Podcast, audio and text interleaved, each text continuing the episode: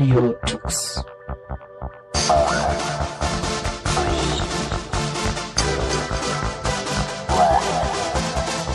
The German Linux Radio, the German Linux Radio.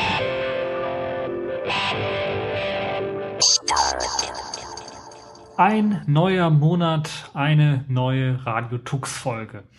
Und diesmal eine besondere Folge, denn ich bin quasi allein gelassen worden hier in dem virtuellen Studio. Aber das soll die Qualität natürlich nicht mindern, denn ich habe ein sehr, sehr spannendes Thema vorbereitet.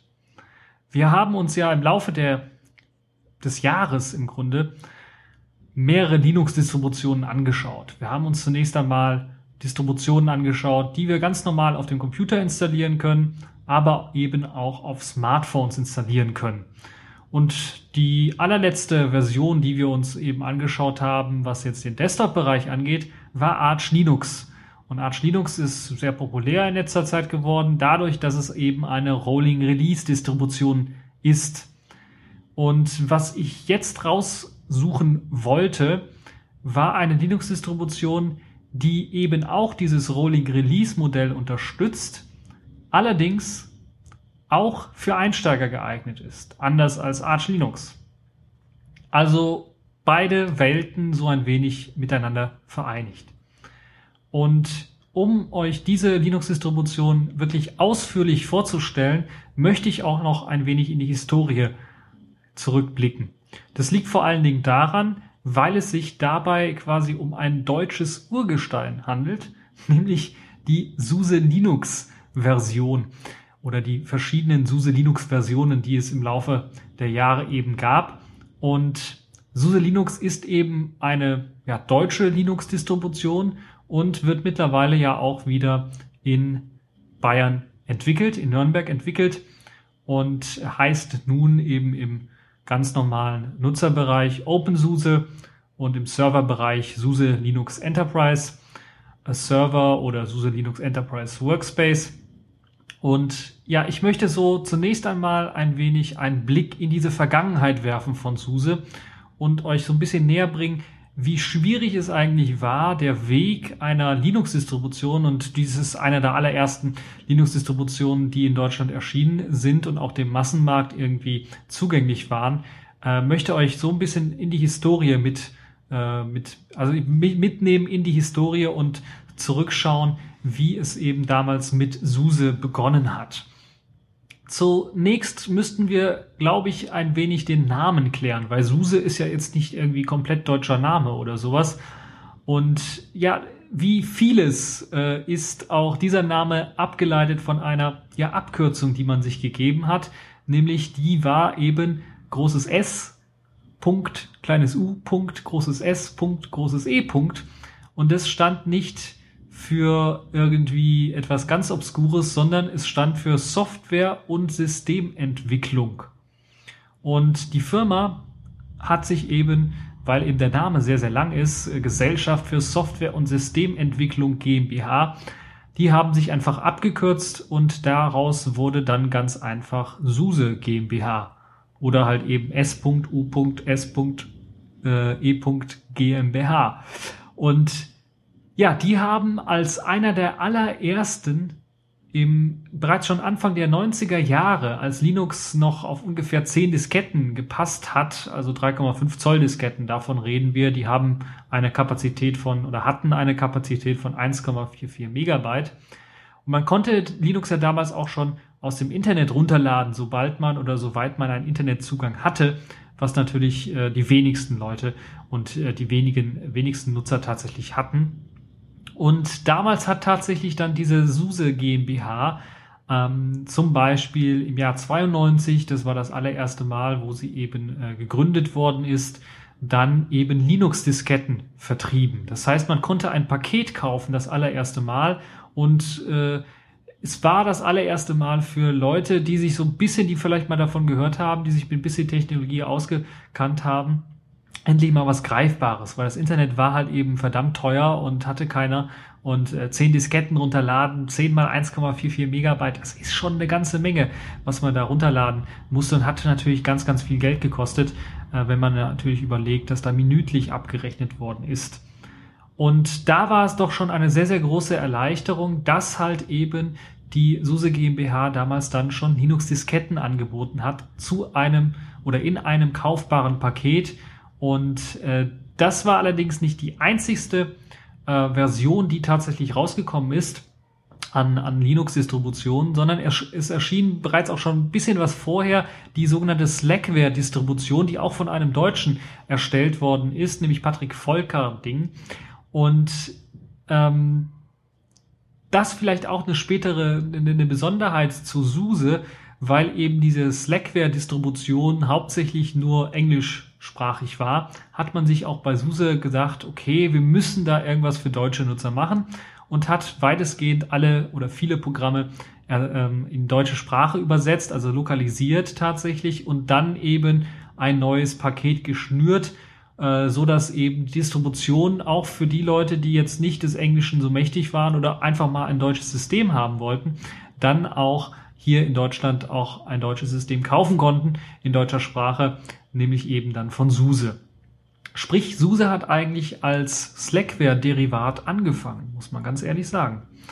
Und natürlich hat sich das dann im Laufe der Jahre auch weiterentwickelt und auch SUSE hat dann eigene Programme entwickelt. Beispielsweise ist man dann abgerückt von dem Standardpaket oder Installationstool äh, von Slackware, was ja, sagen wir mal, nicht so äh, einfach ist oder war, wie dann eben das, der, der Nachfolger, der dann sich äh, Just nannte.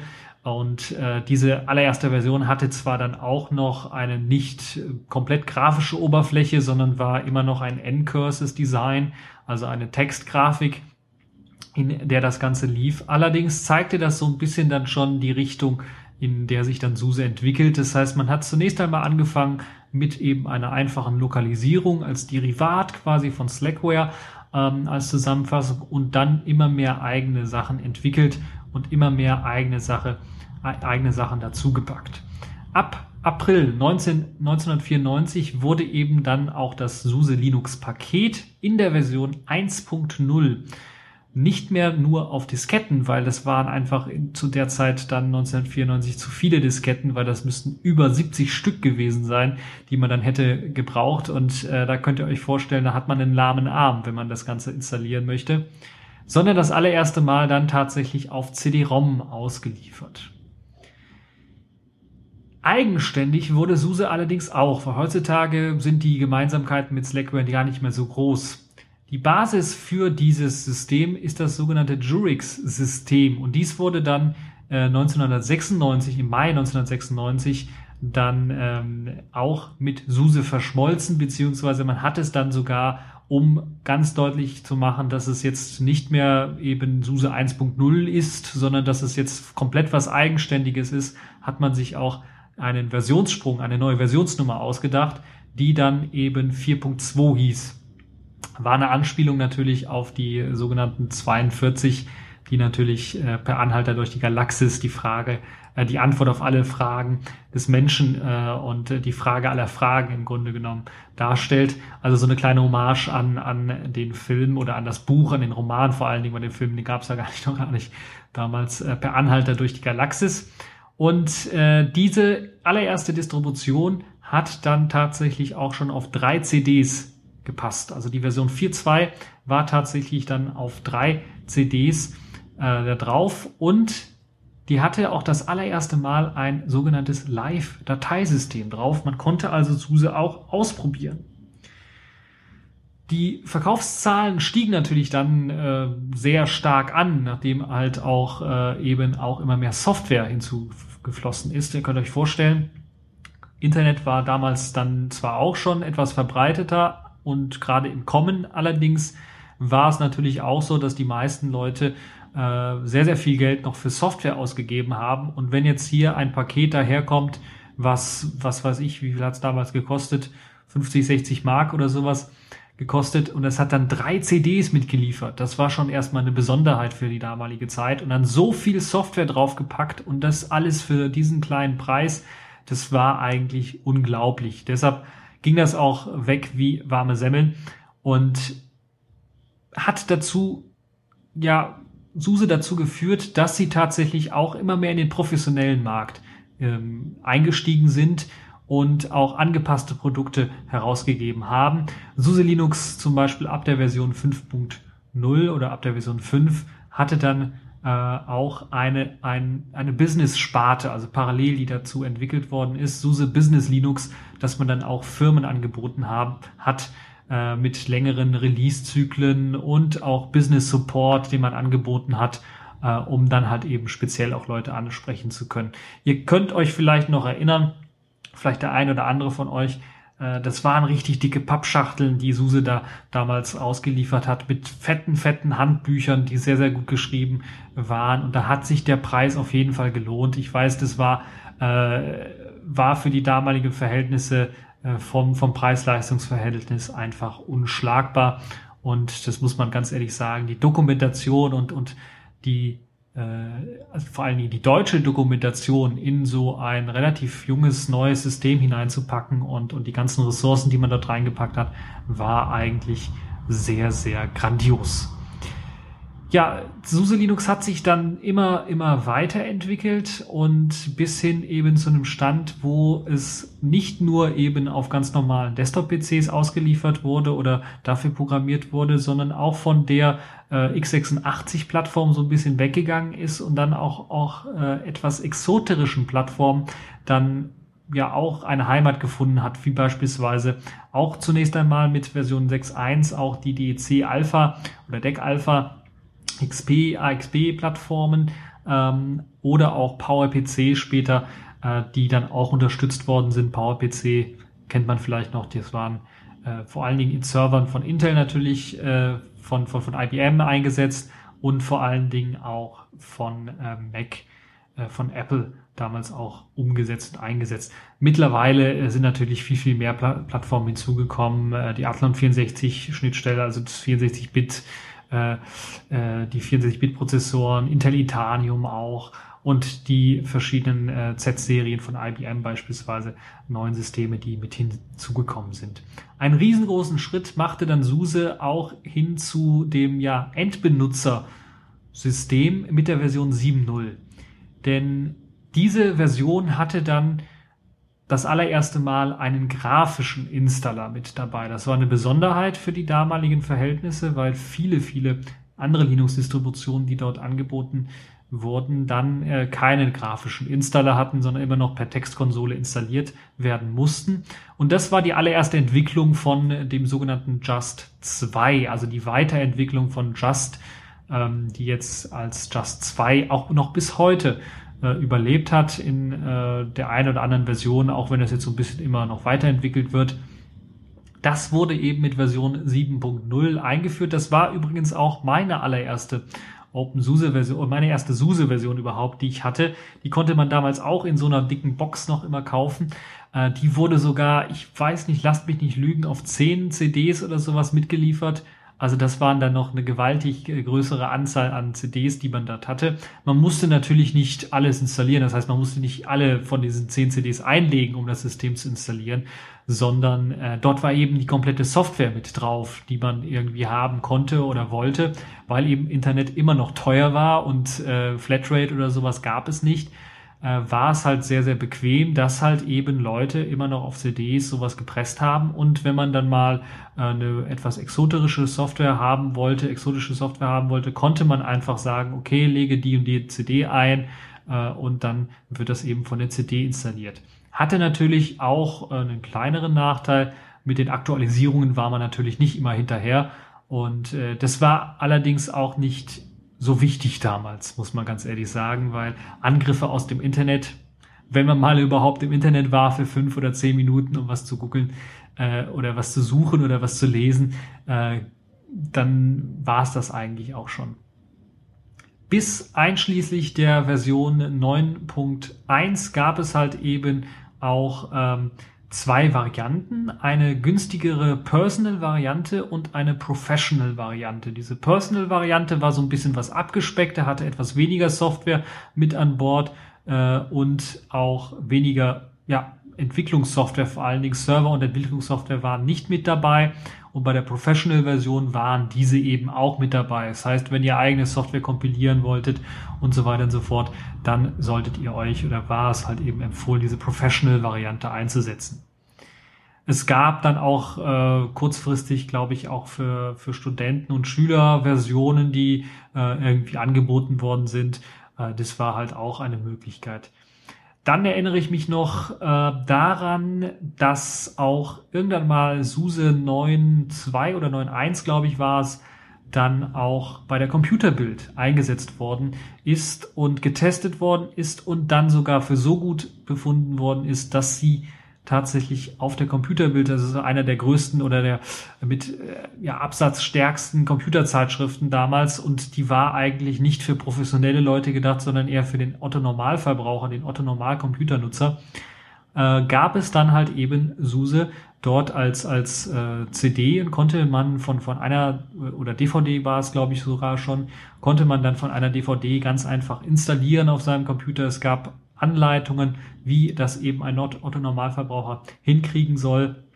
Und das war halt tatsächlich, dann würde ich fast schon behaupten, äh, der allergrößte Durchbruch für SUSE damals. Äh, es wurde tatsächlich in Europa das allerpopulärste Linux, was es gab zu der Zeit. Es gab dann allerdings natürlich auch äh, mit dieser Popularität, die äh, SUSE dann ähm, bekommen hat, gab es natürlich auch immer mehr Konkurrenz. Das heißt, in Frankreich beispielsweise wurde dann äh, Mandrake aufgemacht und die haben ähnliche Konzepte von, von SUSE dann übernommen und äh, ähnlich guten Erfolg dann auch in Frankreich gehabt. Wie gesagt, man ist natürlich dann geswitcht irgendwann von der CD auf eine DVD-Version und äh, das ging natürlich dann immer weiter und wir sind jetzt eigentlich schon fast im, im allernächsten äh, Jahrtausend dann angekommen mit den allernächsten äh, SUSE-Versionen, die es dann gab. Es gab dann allerdings auch äh, später den ähm, Umstieg oder den Kauf von der SUSE GmbH durch Novell, der natürlich dann auch dazu gesorgt, dafür gesorgt hat, dass es eine Änderung gab in dem Ganzen.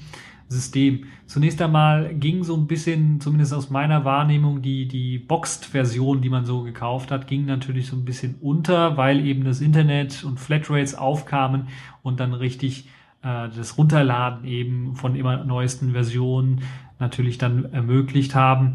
Und dann war natürlich diese Boxed-Version, ging so langsam unter, würde ich mal sagen. Und dann gab es natürlich auch äh, für SUSE 9.2 das allererste Mal auch ISO-Abbilder der Distribution, die man runterladen konnte von eben äh, der SUSE-Version allgemein. Die Personal-Version gab es dann nicht mehr. Äh, das heißt, man hat äh, die Personal und Professional-Version dann einfach zusammengelegt. Das hat einfach keinen Sinn mehr gemacht, diese Trennung zu machen, weil eben das Internet so weit war und äh, man eben gesehen hat, okay, jetzt kann man das Ganze wirklich zusammenlegen. Es gab Live-DVDs, also SUSE war immer sehr stark, was Live-DVDs angab. Die waren allerdings anders als, also den, als sie aufkamen, anders als dass man das heute gewohnt ist, wirklich nur Demo-Live-DVDs. Das heißt, man konnte von denen nicht installieren. Man konnte nur das System einfach mal hochfahren von der DVD und dann einfach mal testen. Und es gab dann auch mehrere Varianten, einmal für KDE, für die KDE-Oberfläche und dann auch für die GNOME-Oberfläche. Und es war nicht so, dass es einfach in den Desktop direkt hochfuhr, sondern man fuhr einfach in einen Just 2 Konfigurationsmanager hoch. Und dort hatte man dann die Möglichkeit, die Hardware zu erkennen, die an einem PC irgendwie steckte. Dazu gehören natürlich Soundkarten und Grafikkarten, äh, Netzwerkkarten sicherlich auch für, für, für die Internetverbindung. Aber vor allen Dingen die, die Grafikkarte und Monitoreinstellungen waren sehr wichtig und für diejenigen, die Sound haben wollten, natürlich auch die Soundeinstellungen. Die waren sehr, sehr ausführlich. Man musste da also tatsächlich wenige Minuten dann tatsächlich rumklicken, bis man eben das Ganze konfiguriert hat. Und dann musste man warten, bis eben dann äh, das Live-System konfiguriert wurde und dann auch tatsächlich hochgefahren ist. Das war aber zumindestens, um sich so einen ersten Eindruck zu verschaffen, sicherlich eine sehr, sehr gute Variante. Und es wurde ja dann später auch weiter ausgebaut, so dass äh, dann tatsächlich auch hm, das Ganze dann installierbar ist, jetzt heutzutage natürlich sowieso. Und äh, wo man dann eben nicht zwei Medien runterladen muss, um tatsächlich das System installieren zu können. Dann, wie gesagt, Novell hat ähm, dann auch tatsächlich ja, die SUSE GmbH aufgekauft und hat dann natürlich auch einige Dinge geändert. Das ging mit Version 10.0, glaube ich, ging es gerade so los, wo man dann Sachen geändert hat. Und dazu zählen zum einen natürlich, dass äh, zunächst einmal nur noch eine Version, eine Boxed-Version natürlich im Handel erschienen ist, weil halt eben keine Personal und keine Professional-Version irgendwie die Unterscheidung gab es halt nicht mehr. Ähm, es gab dann natürlich auch eine Änderung im Namen später, weil man ja sich mehr auf weil, weil dieser Personal-Markt natürlich und das Verkaufen von diesen Box-Versionen, das hat sich natürlich durch das Aufkommen des Internets und, und der Flatrates nicht mehr so richtig rentiert. Und es war sehr hip damals auch tatsächlich auf Community-Projekte zu setzen. Das heißt zu sagen, wir machen eine offene Community drumherum, die soll sich darum kümmern, um dieses System. Und wir machen dann äh, von dem, was die Community, worum, worum sie sich gekümmert hat, bauen wir dann eine professionelle Variante für eben die Leute, die dafür bezahlen wollen. Und das führte dann schlussendlich auch zur Benennung oder Umbenennung nach OpenSUSE, weil es eben SUSE Linux als, als Branding selber dann sollte eher in den Businessmarkt zurückgehen und eher dort wieder Fuß fassen. Und SUSE Linux Enterprise ist halt das, was dann dabei rausgekommen ist. Das also so ein, ein kurzer Einblick in die Geschichte von SUSE Linux von den Anfängen bis hin eben zu der Verbreitung, vor allen Dingen hier in Deutschland und warum es eigentlich immer noch bis heute sehr, sehr beliebt ist und sehr, sehr stark auch genutzt wird hier in Deutschland. Bis hin jetzt zur Neuzeit. Ich will jetzt bei der Neuzeit nicht immer allzu viel äh, euch langweilen mit, mit der äh, kürzlichen Historie, weil das ist sicherlich vielen bekannt, äh, wie sich SUSE dann weiterentwickelt hat, wie es heutzutage aussieht. Novell existiert nicht mehr. SUSE ist wieder eigenständig ähm, zum Großteil und ähm, vertreibt immer noch eben die professionelle Enterprise-Version und eine OpenSUSE-Version für die Community, von der Community gepflegt. Äh, eine Version, die dann auch jetzt in der allerneuesten Version 13.1 dann bald auch erscheinen wird.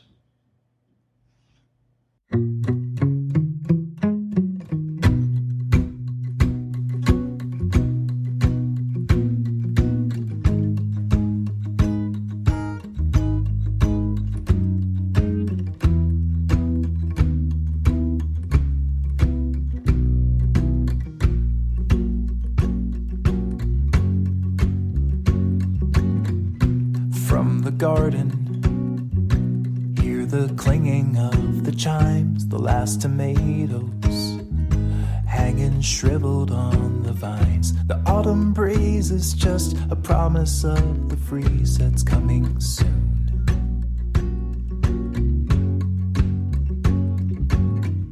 The season's fleeting, the days are blurring into years, the lines retreating. As every moment disappears, the stories end to leave another two begin to start anew.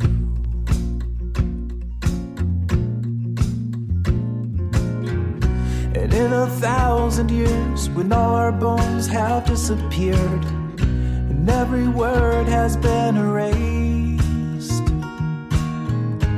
still the rivers flow, the sun will glow, the seeds will grow, the wind will come and blow it all away.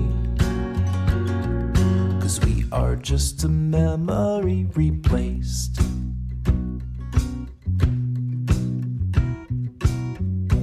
All the deadlines have come and gone without a sound. The saddest headlines are now just pigments on the ground. The battles fought, the lessons taught, they all are lost now in the end.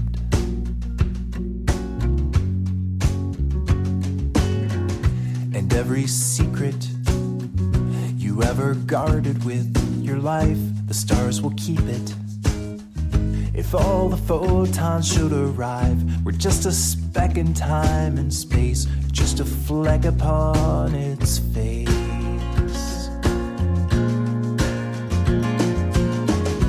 And in a thousand years, when all our bones have disappeared, and every word has been erased still the rivers flow, the sun will glow, the seeds will grow, the wind will come and blow it all away.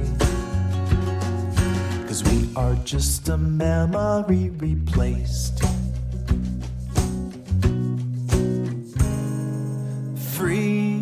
Yourself, release yourself. The burdens that you carry all will topple in the end. And every bad decision that was weighing on your mind, every failed mission, every ladder left unclimbed, it all just blows away. In a thousand years, when all our bones have disappeared, and every word has been erased, still the rivers flow, the sun will glow, the seeds will grow, the wind will come and blow it all away. Oh, through the centuries, the endless string of memories, through the progress and the waste.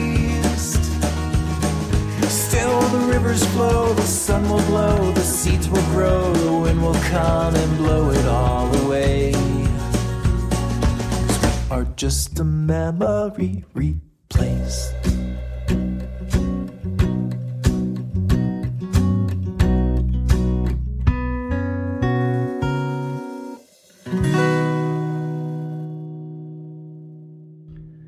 Ja, das war Musik von äh, Josh Woodward mit Memory Replaced. Kommen wir zurück zu ein wenig OpenSUSE. OpenSUSE, also der neue Name, den äh, der geschaffen worden ist, um so ein bisschen auch den Einfluss der Community auf das SUSE-Projekt darzustellen. Dazu muss man noch sagen, dass es vorher nicht möglich war, beispielsweise eine Testversion, eine Beta-Version oder sogar eine Alpha-Version von SUSE Linux zu testen. Das war einfach nicht drin. Man hat jedes Mal nur eine fertige, vorgefertigte Variante, die für Finale erklärt worden ist, kaufen können oder herunterladen können. Aber an der Beta-Version, an der Entwicklung teilzuhaben, war nicht möglich. Das hat sich natürlich dann mit OpenSUSE geändert. Die Nutzer hatten das allererste Mal Mitbestimmungsrecht, konnten auf einem Bugtracker, auf einem öffentlichen Bugtracker also auch Fehler melden, haben die Möglichkeit gehabt, auch Patches mit einzuspielen, beziehungsweise eben auch mitzuentwickeln und an der Entwicklung im Allgemeinen bei OpenSUSE teilzuhaben. Das hatte natürlich dann auch einige Änderungen zufolge. Zum einen natürlich, weil jetzt eben keine kommerziell vertriebenen Versionen mehr angeboten worden sind, gingen auch die proprietäre Software flöten, würde ich mal fast schon sagen. Das heißt, der Adobe Reader beispielsweise, der Flash Player sowie einige MP3-Spieler wurden einfach nicht mehr standardmäßig installiert. Das war zunächst einmal in einer Übergangsfrist so geregelt, dass äh, diese immer noch ausgeliefert worden sind in einer SUSE Linux Version. Allerdings gab es dann noch eine SUSE Linux OSS, also Open Source Version, bei dem diese Software fehlte. Später ist man einfach dazu übergegangen zu sagen, okay, wenn wir jetzt die OpenSUSE haben, wir installieren diese Software und liefern diese Software standardmäßig nicht mit, erlauben es allerdings über eben Drittanbieter oder in einem speziellen Softwareverzeichnis diese Software auch nachzuinstallieren. Und so ist es eigentlich bis heute geblieben. Dies also einer der Besonderheiten von OpenSUSE. Wenn man das Ganze installiert, das System, ist es zum Großteil frei. Mittlerweile gibt es ja auch äh, die proprietären Binary Blobs, worüber man immer redet in WLAN-Karten oder für WLAN-Chips zum Betreiben von eben Funkverbindungen braucht man halt eben doch einen proprietären Treiber. Der ist allerdings auch im offiziellen Linux-Kernel mit erlaubt, mit dabei und äh, deshalb äh, denke ich erst einmal einer der Gründe, weshalb OpenSUSE den dann auch ausliefert. Anders sieht es mit MP3-Codec-Support beispielsweise aus oder auch proprietären Videoformaten, die standardmäßig nicht unterstützt werden bei OpenSUSE, zumindestens wenn man es äh, direkt nach der Installation ausprobiert. Es gibt allerdings eben auch einige ähm, ja, Softwarequellen, wie beispielsweise eine Softwarequelle, die, glaube ich, schon seit den Anfangszeiten von SUSE immer existiert hat, die sogenannte Pacman-Quelle, die halt beispielsweise solche Sachen, also solche proprietären äh, Geschichten dann zulässt, beispielsweise MP3-Codecs nachinstallieren oder auch H264-Codecs nachinstallieren und was man alles braucht, um aktuelle Audiodateien, aktuelle Videodateien abspielen zu können. Das ist also eine der Besonderheiten von OpenSUSE. Die andere Besonderheit habe ich ganz kurz nur angesprochen in der Geschichte, ist das Konfigurationswerk Just.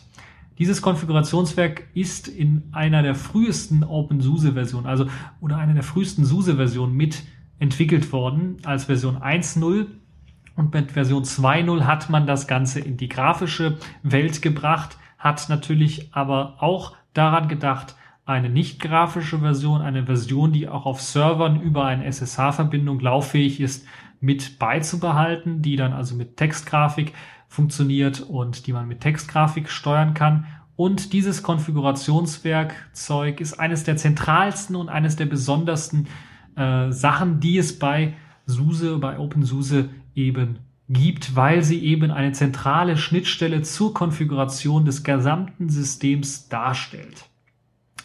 Just ist dabei, wie könnte es anderes sein, auch wieder eine Abkürzung und steht für Yet Another Setup Tool.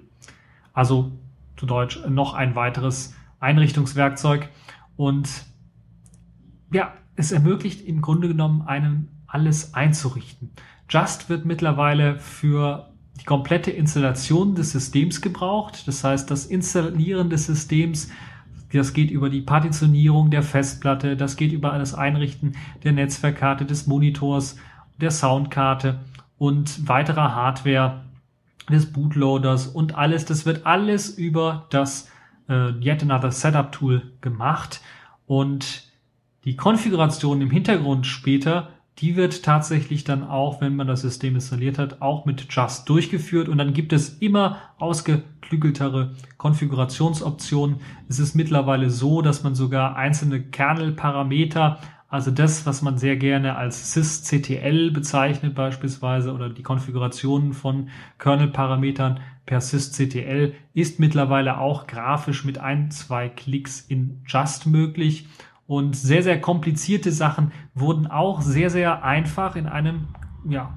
Konfigurationstool realisiert. Ich erinnere mich noch an so Sachen oder äh, es gibt immer noch in Just die Möglichkeit beispielsweise zu sagen, ich möchte keinen Netzwerkmanager benutzen, sondern ich möchte die klassische if-up-Methode benutzen, um meine Netzwerkkarte einzurichten.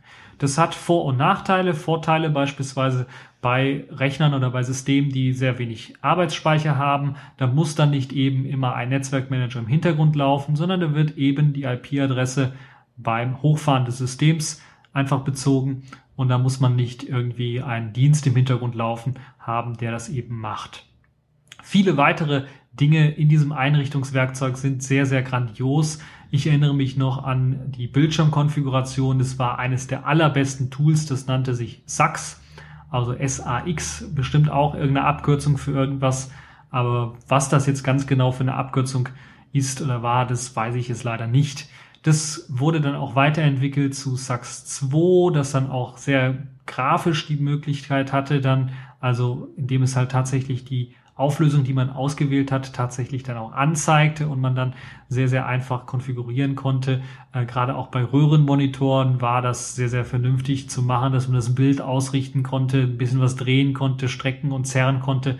Äh, bei den Monitoren, wo das nicht möglich war, selbstständig über den Monitor selber anzupassen, war das sicherlich eine sehr, sehr gute Sache.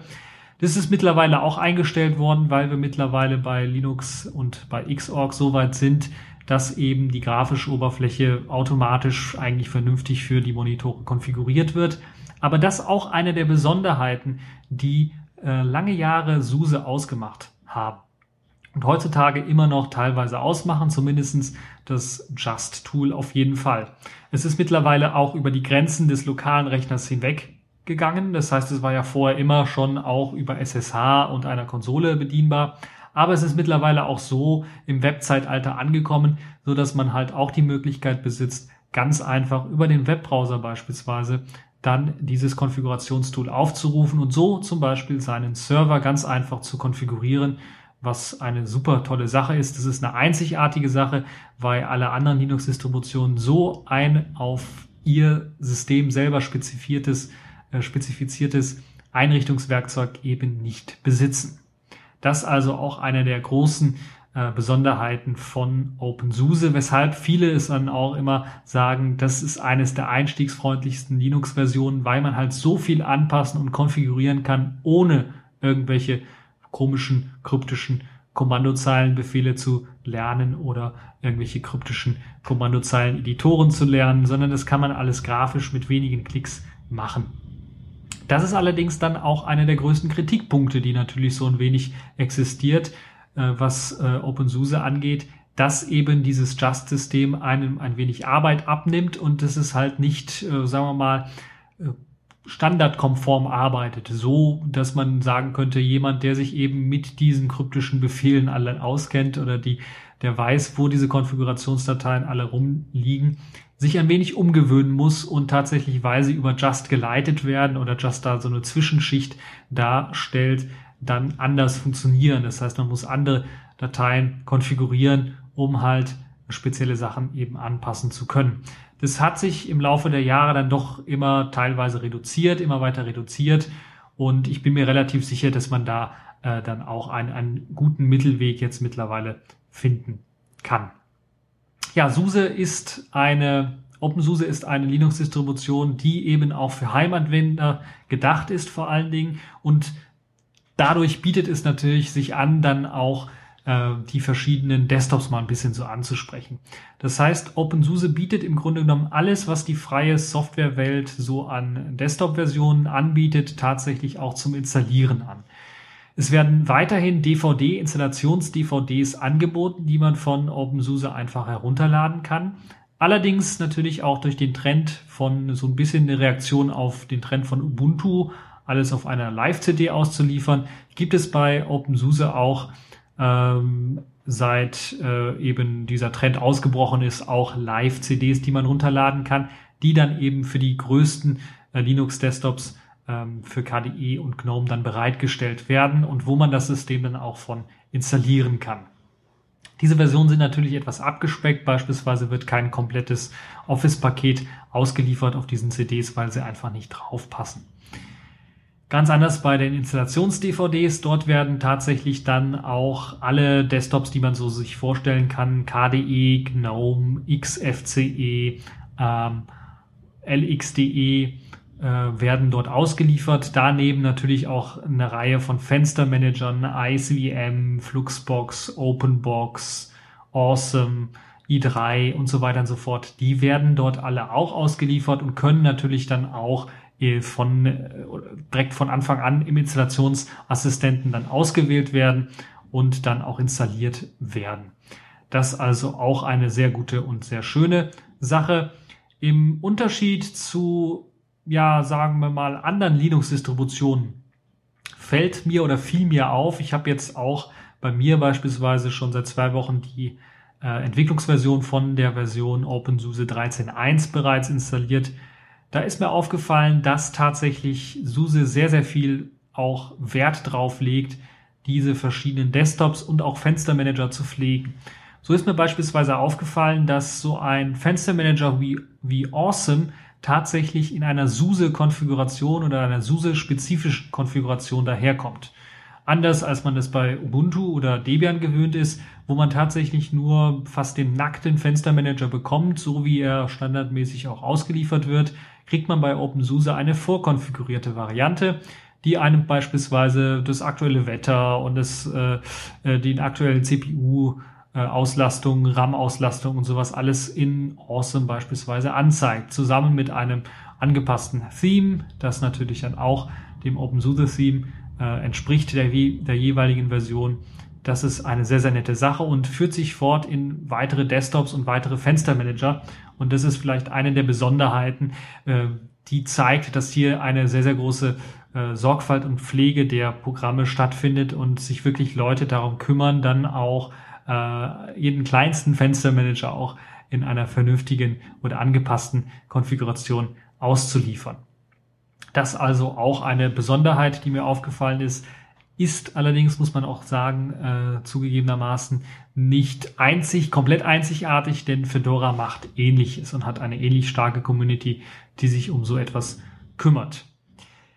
Die, der Hauptdesktop unter OpenSUSE, auch wenn man das nicht gerne hört, ist und bleibt allerdings KDE. Das liegt vor allen Dingen daran, also der KDE Plasma Desktop, das liegt vor allen Dingen daran, weil bei OpenSUSE in dieser bei, bei SUSE selber auch sehr, sehr viele KDE-Entwickler angestellt sind und natürlich mit der Entwicklung von KDE beschäftigt sind und dementsprechend natürlich immer auf dem Laufenden sind, was die verschiedenen äh, Programme angeht, was die Entwicklung des Systems angeht und dann natürlich auch dementsprechend reagieren können, wenn sie eben eine neue OpenSUSE-Version vorbereiten und dann das KDE daraufhin anpassen.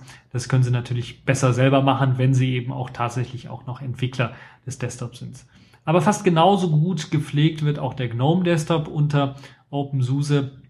Ich erinnere mich, OpenSUSE ist, glaube ich, eine der wenigen äh, großen Linux-Distributionen, die tatsächlich einen GNOME 3 Shell sehr, sehr modifiziert ausliefern. Das heißt, sie liefern da beispielsweise sehr, sehr viele Erweiterungen mit sich, mit denen GNOME 3 Shell aus meiner Sicht erst einmal richtig vernünftig benutzbar wird ähm, in der aktuellen Version, also in der 12.3er Version beispielsweise den, den Shutdown-Button dort reingemacht, also den Herunterfahren-Knopf reingemacht, der standardmäßig nicht da ist äh, und viele weitere nette Gimmicks, die mit eingebaut worden sind, die einem eben das Arbeiten mit dem Desktop erleichtern. Also ich würde sagen, fast schon auf einer Linie ist dieser GNOME Desktop von OpenSUSE äh, wie eben der KDE Desktop und das findet man selten bei äh, Linux-Distributionen, bei großen Linux-Distributionen, dass eben der eine und der andere Desktop genauso gut gepflegt sind, sie, sich genauso gut in das System mit einpassen.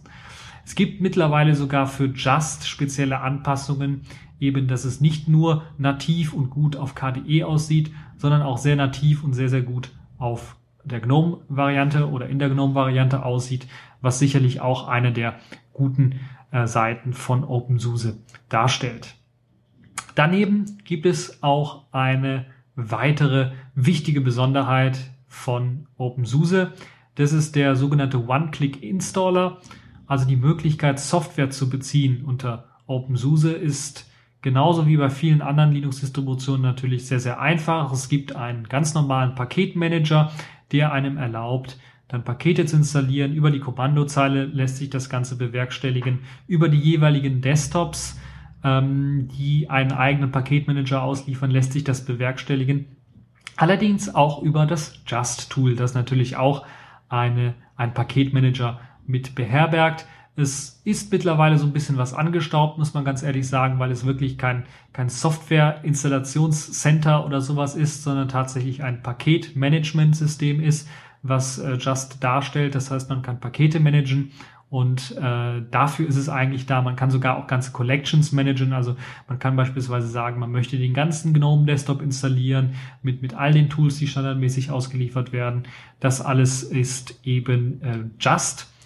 Und dann gibt es natürlich dann auch die auf PackageKit aufbauenden Programme, wie beispielsweise bei KDE Apper oder eben das GNOME PackageKit äh, Installationstool bei eben GNOME, äh, die so ein bisschen einstiegsfreundlicher sind, was eben äh, Softwareauswahl und Softwareinstallation angehen. Dann äh, muss man natürlich auch sagen, dass eben das Kommandozeilentool oder das, die Bibliothek, die hinter ähm, dem Paketmanager mittlerweile steckt, zu einer der modernsten Systeme gehört, die es gibt. Gerade was die Auflösung von Paketabhängigkeiten und so weiter angeht, ist das wirklich eine der reibungslosesten Erfahrungen, die ich jemals gemacht habe unter einem Linux Paketmanager. Ich habe nämlich damals von der OpenSUSE 12.3 tatsächlich einfach mal auf äh, die Version 13.1 aktualisiert und das geht alles mit Hilfe des Paketmanagers. Der hat die Abhängigkeiten alle vernünftig aufgelöst und äh, auch äh, hält sogar gibt sogar Vorschläge, was man machen kann, wenn es einen Konflikt gibt und diese Vorschläge sind meistens sehr sehr gut und dann kann man einfach einen Vorschlag auswählen und dann wird tatsächlich das System so weit installiert, dass da eigentlich nichts kaputt gehen kann. Das also auch eine der wirklichen großartigen Besonderheiten. Allerdings dieser One-Click-Installer, den ich angesprochen habe, ist eine weitere Möglichkeit, wie man Software installieren kann, die sehr, sehr gut in das System integriert ist. Wenn man nämlich Software nicht in seinen Paketquellen findet, bietet OpenSUSE einem an, diese Software auch per One-Click von irgendeiner Webseite zu installieren. Das heißt, ein anderes Softwarearchiv, was man vielleicht nicht eingebunden hat, hat eben beispielsweise die Traumsoftware, die man sehr gerne nutzen möchte. Und der Anbieter stellt einen One-Click-Installer, ein, ein, ein kleines ja, Skript da, das von Just gelesen werden kann, was dann einliest, oh, da ist die Softwarequelle und die und die Software äh, will der Nutzer tatsächlich installieren und dann einem tatsächlich, wenn man eben diesen einen Klick macht auf äh, die Webseite, auf, auf den Download, auf den Installationsbutton, dann eben dieses Skript per Just ausführt und einem dann sagt, die äh, die Webseite so und so möchte jetzt dieses und jenes Programm installieren aus dieser und jener Softwarequelle. Wollen Sie das wirklich tun? Und dann kann man sagen ja und dann wird eben die Softwarequelle eingebunden und man hat dann die Möglichkeit oder die Software wird dann äh, direkt heruntergeladen und man hat dann die Möglichkeit, die Software zu nutzen. Schön dabei ist auch, dass natürlich dann man regelmäßig auch mit Updates versorgt wird, also die Softwarequelle eingebunden bleibt und man die möglich äh, Möglichkeit erhält, dann auch Updates ganz einfach, die mit in diese Softwarequelle hineinfließen, dann direkt installieren zu können. Das ist also eine sehr, sehr clevere Variante und auch eine Besonderheit, die so erst später in andere Linux-Distributionen in, in abgeschwächter Form, eventuell dann auch unter Ubuntu oder Debian mit, mit dem apt-Protokoll für, für Browser dann auch äh, mit eingeflossen ist teilweise.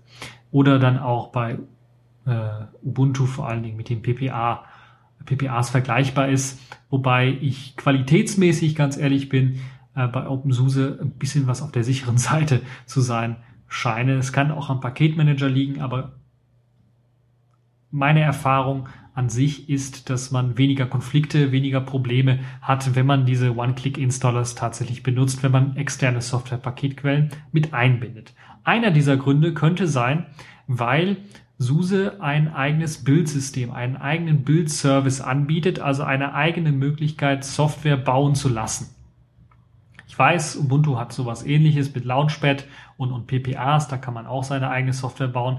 Allerdings führt das SUSE ein wenig weiter, denn sie beschränken das nicht nur auf diese SUSE Linux oder OpenSUSE äh, Linux Version selber, sondern sie ermöglichen sogar, wenn man einen Quellcode hochlädt, den für alle möglichen Distributionen dann automatisch auch packen zu lassen. Und das ist vielleicht auch eine der großen Besonderheiten äh, von OpenSUSE, dass man halt auch, wenn man vielleicht SUSE gar nicht so sehr mag, diesen Build-Service einsetzen kann.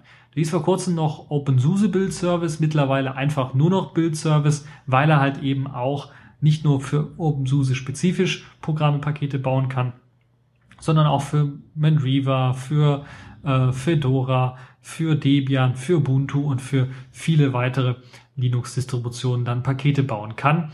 Und er ist eigentlich auch sehr gut mit integriert oder integrierbar mit dem One-Click-Installer. Das heißt, es gibt äh, für Leute, die jetzt Software suchen für OpenSUSE, gibt es die software.opensuse.org Webseite.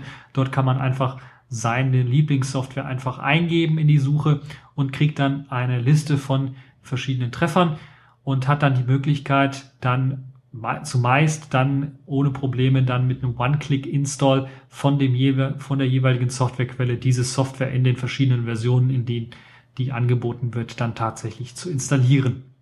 Also eine sehr, sehr feine und sehr, sehr äh, gute Sache, die mit von dem SUSE-Team äh, ja, vorangetrieben wird und dann sicherlich auch eine der großen Besonderheiten von OpenSUSE darstellt. Eine weitere Besonderheit, die man natürlich auch erwähnen kann, ist, dass SUSE auch anpassbar ist, wenn man seine eigene Linux-Distribution basteln möchte. Da gibt es das sogenannte SUSE Studio, das ermöglicht auf Basis eines aktuell herausgegebenen SUSEs ganz einfach eine ja, eigenständige Version zu basteln. Beispielsweise mit eigenen Konfigurationen, mit einem eigenen Desktop, mit einem eigenen Hintergrundbild, mit eigenen Programmen, die man einfach braucht und das ist sehr, sehr interessant, gerade wenn man so etwas vielleicht mal verteilen möchte, seinen Kollegen zeigen möchte, hier, ich habe hier, äh, ihr braucht doch immer die und die Programme für die und die Sachen. Ich habe jetzt mal hier so ein Linux äh, zusammengestellt, das müsst ihr einfach reinlegen auf, auf oder USB-Stick draufpacken oder ich habe hier den USB-Stick schon, ihr müsst es einfach reinstecken und davon starten und dann könnt ihr die und die Programme dort einfach ausführen, um dann eure Arbeit zu erledigen. Das ist also eine sehr, sehr einfache Sache und vor allen Dingen, es kann wirklich fast jeder. Es ist sehr, sehr einfach zu bedienen. Es ist nicht so, wie man es vielleicht äh, von, von anderen Linux-Distributionen kennt, dass man sich tief ins System mit einarbeiten muss, dass man wissen muss, was man da tatsächlich tut. Es schadet zwar nicht, dass man das natürlich auch bei OpenSUSE weiß, was man da eigentlich wirklich tut, aber ähm, es ist nicht zwingend notwendig, alles zu wissen, was man da im Detail alles anstellen kann mit. Und trotzdem hat man die Möglichkeit, mit wenigen Klicks dann eine eigenständige Version von SUSE zu basteln, von OpenSUSE zu basteln, mit einem eigenständigen Branding und äh, einem Wallpaper und alles, was man so gerne hat. Es gibt natürlich dann noch viel, eine Vielzahl von weiteren Features, die jetzt äh, in OpenSUSE mit enthalten sind. Und ich möchte so ein bisschen darauf eingehen, was so meine Erfahrungen sind, die ich jetzt hier gemacht habe in den letzten zwei Wochen mit einer ja, doch Entwicklungsversion, die mittlerweile, glaube ich, auch schon den RC, also Release-Kandidat-Status hat, das heißt auch bald erscheinen wird von OpenSUSE 13.1. Ich muss ganz ehrlich sagen, ich bin, äh, ich sag da, beide Daumen hoch. OpenSUSE ist wirklich für den Einsteiger eine sehr leicht zu benutzende äh, Linux-Distribution. Ähm, sehr schön finde ich beispielsweise, dass man, wenn man das System installiert und auch wenn man keine Ahnung hat, sich das allererste Update, das erste Online-Update zieht, dann auch direkt angeboten bekommt, hier, wollen Sie den Flash-Player installieren, wollen Sie die äh, Multimedia-Codecs installieren. Das segnet man einmal kurz ab und dann hat man tatsächlich die Möglichkeit, äh, dann das meiste dann auch abspielen zu können direkt ich weiß, es gibt immer noch äh, für spezielle Videoformate immer noch die Notwendigkeit, beispielsweise die Pacman-Quelle mit einzubinden. Da gibt es aber sehr, sehr gute Anleitungen und One-Click-Installer vor allen Dingen, die, glaube ich, äh, unschlagbar sind in der Bedienung, weil man da einfach nur draufklickt und schon wird einem die Multimedia-Software, die man haben möchte, die ganzen Codecs und alles, was man braucht, einfach runtergeladen und äh, muss man nicht viel machen. Also eine sehr, sehr gute einstiegsfreundliche Linux-Distribution, die OpenSUSE auf die Beine stellt mit einem Konfigurationstool, das sich äh, also das einzigartig ist. Just ist einfach einzigartig mit den Dingen, die man dort alles einstellen kann. Es reicht ja auch äh, im Gegensatz zu vielen anderen Linux-Distributionen, wo man tatsächlich wissen muss, wonach man sucht und was man einstellen möchte, reicht es manchmal bei OpenSUSE in Just einfach mal reinzugehen und zu schauen, was man überhaupt alles machen kann dadurch, dass es eben grafisch mit verschiedenen Pop-up-Menüs oder sowas dargestellt wird, dass man dort sehen kann, was es für Optionen überhaupt eigentlich in meinem Linux-System alle gibt, äh, hat man halt, entdeckt man halt neue Sachen, die man einstellen kann und entdeckt man halt eben auch äh, Möglichkeiten, äh, vielleicht die Arbeit oder das, das Arbeiten mit dem PC, mit dem Rechner ein bisschen was zu erleichtern. Das also auch einer der, der großen Pluspunkte des Just-Systems. Ich weiß, es ist nicht jedermanns Sache, aber ich würde es als großen Pluspunkt gerade für Neuansteiger durchaus doch sehen. Dann gibt es natürlich auch dadurch, dass KDE und GNOME, die zwei größten Desktops, sehr, sehr gut gepflegt werden und auch regelmäßig aktualisiert werden, natürlich auch einen sehr, sehr guten Support dadurch natürlich auch, dass die KDE-Entwickler ein, einfach ein, angestellt sind bei, äh, bei, bei SUSE und dann eben äh, auch immer neueste Updates und sowas mit einspielen können, ist das natürlich auch immer eine der besten Implementierungen, die es so auf den Linux-Distributionsmarkt gibt. Äh, und das Allerbeste ist, wenn man sich tatsächlich mehr mit dem System beschäftigen möchte, hat man sogar die Möglichkeit, sowas ähnliches wie ein Arch Linux draus zu machen, das heißt ein Rolling Release draus zu machen. Das heißt, es gibt seit kurzem auch die sogenannte OpenSUSE Tumbleweed äh, ja, Quelle, Softwarequelle würde ich sagen, die einem dann ermöglicht, tatsächlich zu einem Rolling Release zu wechseln. Das heißt, man kriegt dann auch ständig äh, neue Software mit eingespielt, sobald sie halt eben rausgekommen ist und äh, stabil ist. Also stabile Veröffentlichungen werden ganz einfach in dieses OpenSUSE Tumbleweed mit eingepflegt und wenn man das aktiviert, hat man halt eben die Möglichkeit, auch neue Software, die gerade herausgekommen ist, auszuprobieren und zu testen und dann äh, zu benutzen.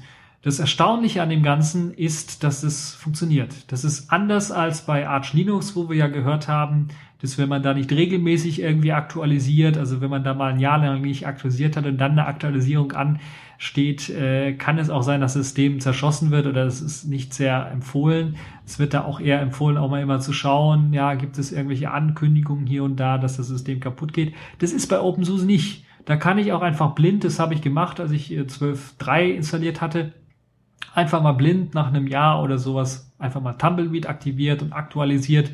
Es hat geklappt, ohne große Probleme. Äh, und das ist eben das, das Tolle an OpenSUSE.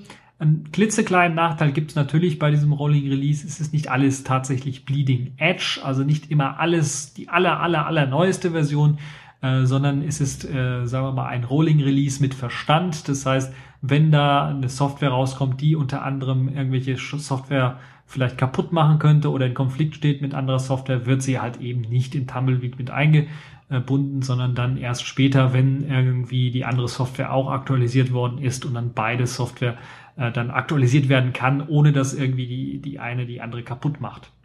Das also auch eine sehr, sehr vernünftige Geschichte, wie ich finde, und einer der Pluspunkte von OpenSUSE. Ja, was kann man da noch sagen über OpenSUSE? Es ist ein universelles System. Es lässt sich einsetzen auf Serversystemen, würde ich sogar teilweise sogar auch einsetzen, dadurch, dass man halt eben äh, die sehr einfache Konfigurationsmöglichkeit per Just besitzt, auch per, per äh, Webseite äh, konfigurierbar das Ganze und zugreifbar oder notfalls auch per SSH administrierbar äh, und ein, eine grafische Oberfläche, quasi eine sehr, sehr einfache grafische Oberfläche für eben die verschiedenen Entwicklungs- äh, und, und, und äh, Einstellungsmöglichkeiten des Systems anbietet. Zum anderen natürlich dann auch sehr, sehr guten Desktop-Support für den Heimnutzer, der stabile, sehr, sehr stabile Software haben möchte. Der installiert ganz einfach die aktuellste Version, also 13.1 bald, äh, einfach mal installieren, zwei Jahre lang laufen lassen und dann die, oder wie waren es, ich glaube zwei Jahre lang wird supported äh, und dann die neueste Version dann ganz einfach installieren. Ähm, oder wenn man immer den neuesten heißen Scheiß haben möchte, OpenSUSE Tumbleweed äh, aktivieren und dann kriegt man eben immer neueste Software mit eingespielt und muss dann so große Aktualisierungen nicht, äh, nicht machen, weil man halt eben das System immer auf dem Laufenden hält.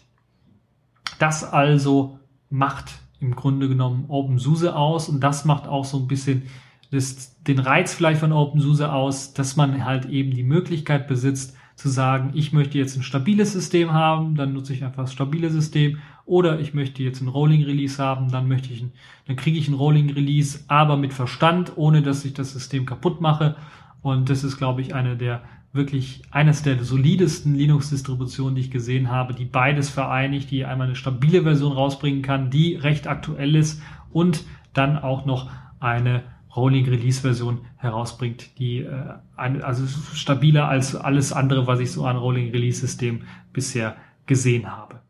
Also OpenSUSE aus meiner Sicht für Leute, die jetzt mit Linux anfangen wollen, die einsteigen wollen, immer noch eines äh, der sehr, sehr guten Linux-Distributionen. Vor allen Dingen, weil natürlich auch die Community sehr stark ist, gerade hier im deutschsprachigen Bereich.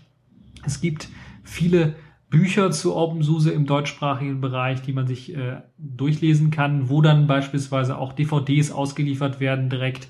Man muss nur darauf achten, dass es nicht eine allzu alte Version ist, die dort ausgeliefert wird. Also ich habe ja gesagt, 13.1 ist so jetzt äh, das, was bald rauskommen wird. Ähm, und es gibt auch die sogenannte OpenSUSE 4Con. Das ist eine kleine Anpassung von OpenSUSE, die ausgeliefert wird, die einem dann auch ermöglicht, äh, das System dann äh, mithilfe eines Buches zu installieren und sich einzuarbeiten und dort ist dann auch einiges vorkonfiguriert und es gibt, glaube ich, auch schon äh, die meisten Codecs und, und äh, Flashplayer und sowas sind auch mit dabei, so dass man das System einfach nur installieren muss und dann läuft es eigentlich. Also wenn man tatsächlich anfangen möchte und einsteigen möchte in Linux, ist OpenSUSE immer noch eine sehr, sehr große Empfehlung wert und auf jeden Fall könnt ihr euch das Ganze dort auch einmal anschauen. Das also der Bericht quasi zu OpenSUSE. Ich kann es allen nur empfehlen, sich das mal anzuschauen. Es gibt auch, wie gesagt, eine Live-CD, die man sich runterladen kann für KDE und für den GNOME Desktop. Und dann kann man das Ganze auch ausprobieren. Man kann es auf dem USB-Stick packen. Man kann sogar eine persistente Installation auf dem USB-Stick packen, packen, wenn man das nur über einen USB-Stick laufen lassen möchte. Was natürlich von der Geschwindigkeit her, äh, da braucht ihr schon einen schnellen USB-Stick ähm, aber dann doch durchaus eine, eine gute Variante ist, wenn man eben das System vielleicht nicht ganz komplett fest installieren möchte. Was Software angeht, gibt es eigentlich äh, keine Wünsche, die da irgendwie offen bleiben. Es wird sehr, sehr viel Software angeboten. Es gibt den SUSE oder den, den Build-Service, wo man eben auch Software mit One-Click einfach installieren kann, nachinstallieren kann von anderen Paketquellen. Das klappt alles reibungslos meist und ermöglicht einem dann auch immer äh, neue Software irgendwie ausprobieren zu können. Das ist also mein Blick so ein bisschen in die Vergangenheit, allerdings auch in die Gegenwart von SUSE Linux von OpenSUSE. Und ich hoffe, ihr habt so ein bisschen so einen kleinen Eindruck bekommen, äh, wie das System funktioniert. Ich bin jetzt nicht so 100% auf die, auf die grafischen Oberflächen eingegangen. Bei KDE und GNOME und die verschiedenen anderen Desktops haben wir auch alles letztes Jahr schon besprochen. Da gibt es also nicht äh, allzu viel Überraschungen, die es euch äh, äh, bieten sollte. Ähm, insgesamt denke ich, äh, bietet OpenSUSE ein sehr, sehr gutes System für alle diejenigen, die sich mit Linux beschäftigen wollen, die mit Linux einsteigen wollen, die äh, mit Linux groß werden wollen. Äh, sicherlich eine sehr, sehr gute Linux-Distribution. Ja, jetzt sind wir quasi auch schon am Ende für diese Radio Tux Folge angelangt. Aber bevor ich äh, wirklich zum Ende komme, möchte ich euch natürlich noch eine ein bisschen freie Musik schenken, nämlich diesmal Brad Sucks mit Out of It. Und falls ihr einen Musikvorschlag habt für freie, für Creative Commons Musik, dann könnt ihr diese natürlich auch an uns schicken und wir werden dann schauen, ob wir das dann vielleicht in die nächste Folge mit einbauen. Das war's für diese Radiotux Ausgabe Oktober und ich hoffe, wir hören uns im November wieder.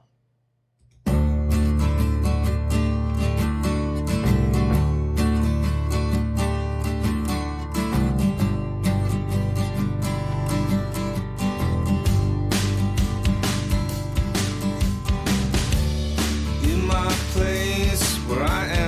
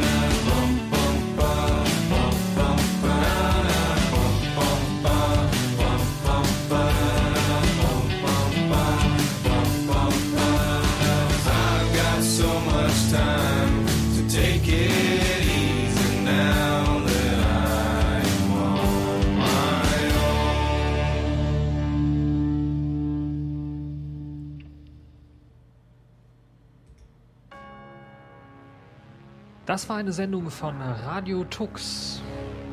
Herausgegeben im Jahr 2013.